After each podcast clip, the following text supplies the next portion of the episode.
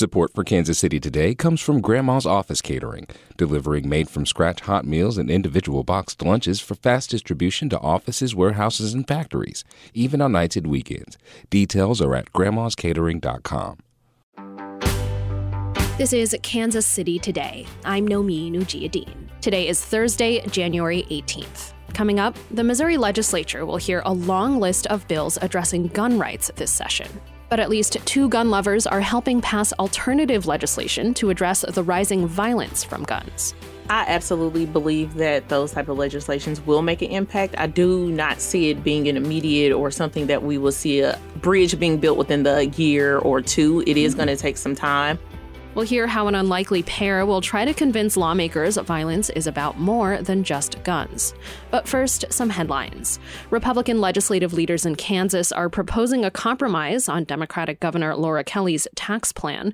Daniel Caudill of the Kansas News Service explains. The GOP plan includes getting rid of taxes on Social Security income, cutting state property taxes, and eliminating the food sales tax this year rather than in 2025, all of which are supported by the governor. But the plan also includes a modified version of a single rate income tax, often called a flat tax, which Kelly opposes. Kansans would pay 5.25% on income over $6,000.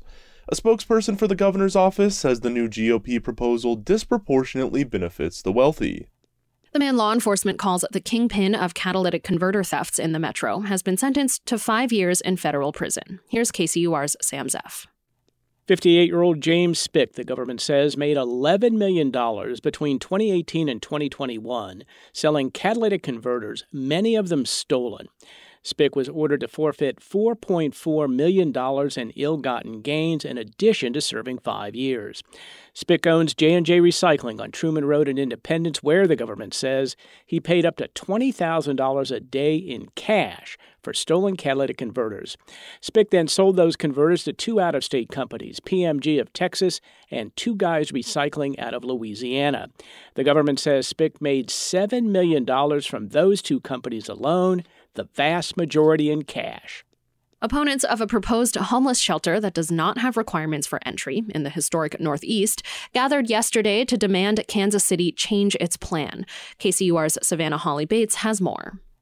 The Kansas City Council is considering a plan that would give the shelter Hope Faith more than $7 million to expand its campus in the historic Northeast and create the city's only year round low barrier homeless shelter. Opponents argue those shelters should be spread across the city, not just in one neighborhood. Third District Council members Melissa Robinson and Melissa Patterson Hazley want City Manager Brian Platt to reopen applications to fund the shelter, effectively halting progress on expanding Hope Faith. Currently, low barrier shelters in Kansas City only operate in the winter under the city's cold weather response plan. We'll be back after this.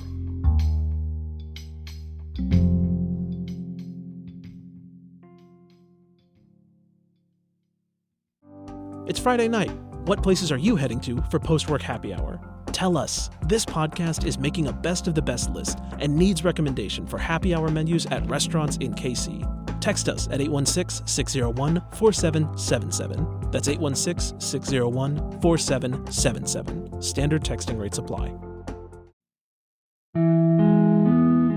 Guns are one of the most divisive political and cultural issues of our time, and homicides are at an all time high in Kansas City. Two local gun enthusiasts from different backgrounds are making small strides toward finding solutions. They recently sat down with KCUR's Laura Ziegler dish the dirt. What what guns do you have? What's your favorite? I what never, do you care? I never tell all my secrets, but my oh, favorite. A lady should never. My two favorite uh, firearms are going to be the Mossberg 590 Shockwave. Carl Smart is a 71 year old white man from Independence, Missouri, and LaTasha Jacob is a 36 year old black woman from urban Kansas City, Missouri. Smart, a retired electrical engineer, has been with the Western Missouri Shooters Alliance, a lobbying group of conservative older white men, for 30 years. Jacob leads a nonprofit that seeks to bridge the racial wealth gap by teaching financial literacy. She recently joined the Shooters Alliance. I asked them both why they think Kansas City's gun violence is so high. Police have to learn to trust the people, the people have to trust the police, and go after everything the drugs, the violent crimes hit these criminals from every direction. We have a lack of resources. We have a lack of uh, education. We have a lack of social services within the urban core where most gun violence takes place. And once we kind of supplement some of those things, then we will see a decrease in uh, the gun violence. I do not believe or stand for more gun restrictions because that does not affect law abiding citizens. It's there to affect the criminals, but but obviously criminals do not follow law. So adding more to the books does not support any of those things. What do you think will reduce gun violence? A three prong approach between city government, our community leaders, and the police. And we need to talk to each other. We need to look each other in the eye and realize that we are all human, we're all people. These gun deaths is a hideous tragedy in our community. And I appreciate that statement being made. What initially got me introduced to the Shooters Alliance is something that KCUR put together a community. Uh, I forgot what the name of it was, but where you invited community conversation, community conversation, where you invited those who feel strongly or have the stance of you know agreeing with the Second Amendment and the violence within the communities. Mm-hmm. And again, Carl, I was introduced to you that day, and I appreciated a lot of the feedback that was given. But the mm-hmm. same question I had then is the same question I have now. We know where the violence is occurring, but how many of those within the group or those who know what the issue is are coming into these communities to offer some of those same resources, to offer the mentoring, to walk the neighborhoods, to see how the police operate within our communities. That is something that is not happening.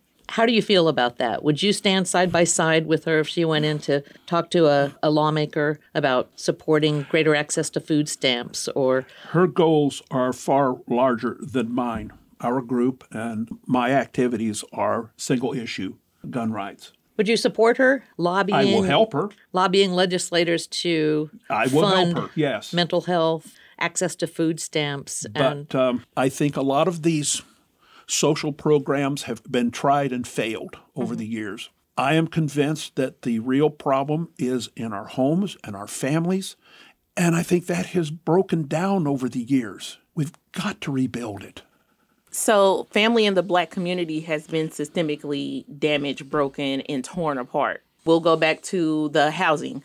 If you wanted access to Section 8, a man could not live in the house. So you're destroying a black family mm-hmm. right there. Why were most black families needing access to housing or access to some of these resources? It is because of the many, many years that we had to overcome prior to that. And we don't even have to get into that history. You have to understand that what you're wanting is going to be not in the um, committee rooms. This is going in and talking to a lot of legislative assistants, trying to get a hold of the legislators and talk to them one on one. You almost have to bring the hounds to track them down. That's what I got you guys for.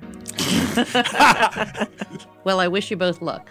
LaTasha Jacob, Carl Smart, Second Amendment advocates who are going to work together to lobby lawmakers in Jefferson City for to make less, the world better. That was KCUR's Laura Ziegler. This is Kansas City Today. I'm Nomi Ujiyediin. This podcast is produced by Byron Love and KCUR Studios and edited by Lisa Rodriguez and Gabe Rosenberg. To read Laura's story and more of our reporting on guns and gun violence, visit kcur.org, where you can find more local news from Kansas City's NPR station.